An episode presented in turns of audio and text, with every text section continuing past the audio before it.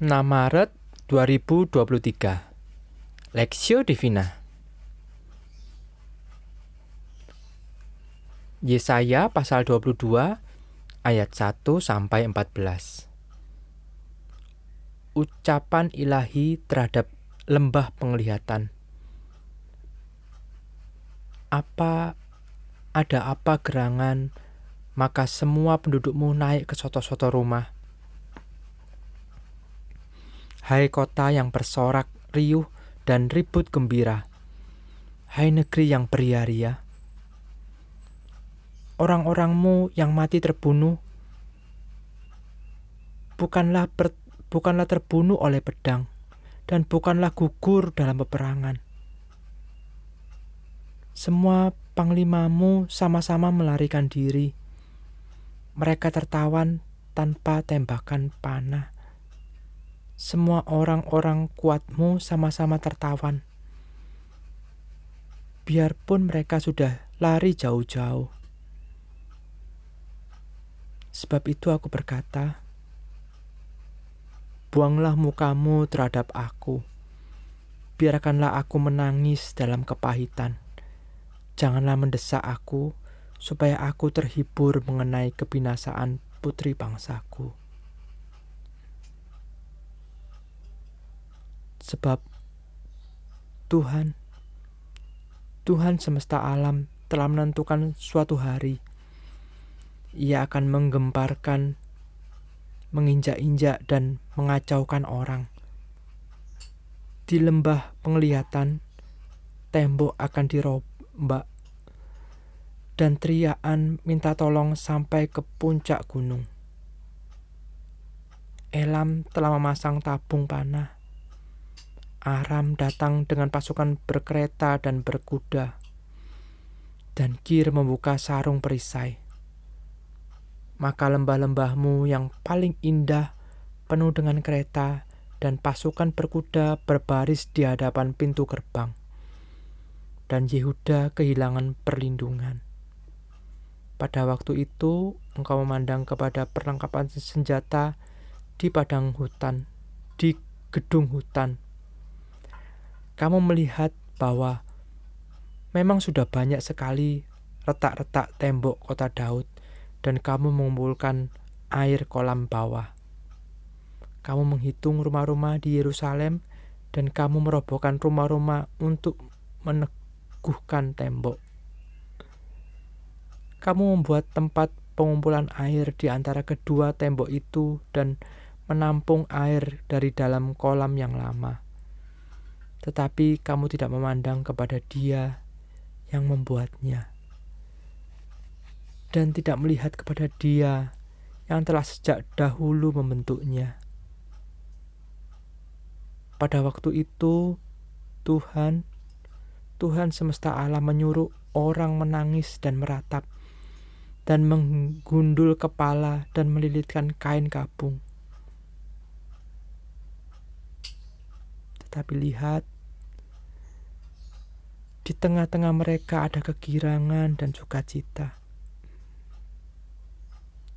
Membantai lembu dan menyembeli domba,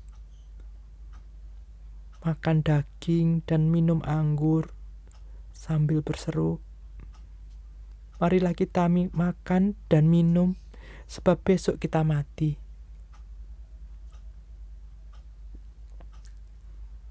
Tetapi Tuhan semesta alam menyatakan diri dan berfirman kepadaku, Sungguh kesalahanmu ini tidak akan diampuni sampai kamu mati. Firman Tuhan, Tuhan semesta alam.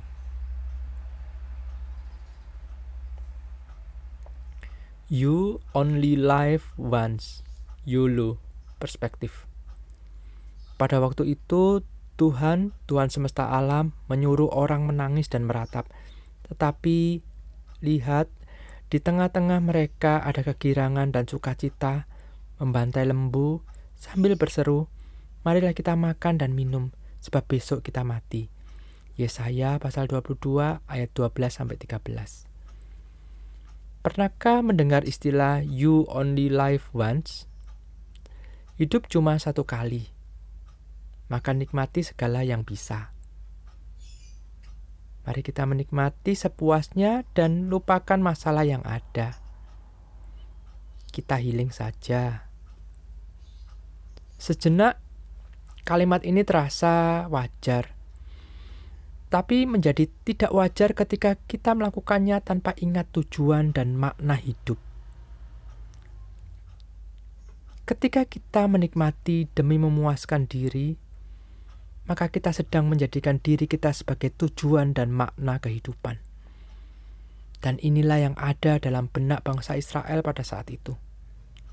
Jika kemarin kita melihat nubuat akan kehancuran bangsa Mesir, hari ini kehancuran juga akan menimpa Yerusalem. Yesaya Yesaya diberi penglihatan bahwa suatu saat dinding-dinding tembok Yerusalem akan retak. Pada saat kondisi terkepung, mereka berusaha keluar dari masalah tanpa mengingat Allah yang telah menyertai. Bahkan peringatan yang disampaikan Yesaya menjadi angin lalu. Kesempatan yang Allah berikan untuk bertobat malah digunakan untuk berbuat maksiat. Mereka berpesta pora, sukacita dengan membantai lembu dan menyembeli domba makan daging dan minum anggur. Seolah mereka berkata, "Ah, santai saja, kita nikmati hidup yang ada ini. Hidup cuma satu kali." Dan tibalah penggenapan nubuatan itu. Sekitar tahun 587 sebelum Masehi, Kaisar Nebukadnezar II dari Babel merobohkan tembok-tembok Yerusalem, menghancurkan bait Allah, kebanggaan Israel dan merebut kota itu setelah melewati kepungan yang mengerikan. Penduduk bangsa ini kembali diperbudak oleh Babel yang mengingatkan kembali bagaimana hidup mereka di Mesir. Hukuman Allah turun atas mereka.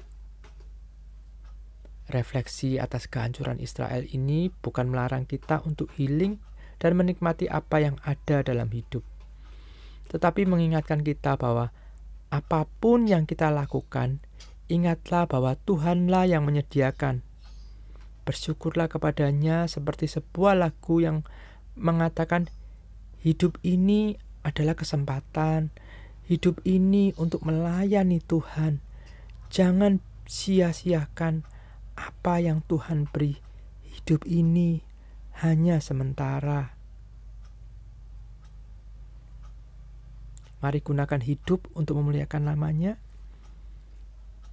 melakukan segala aktivitas untuk Tuhan dan sesama, bukan sekedar kesenangan pribadi. Karena hidup ini, karena hidup di dunia ini memang cuma satu kali.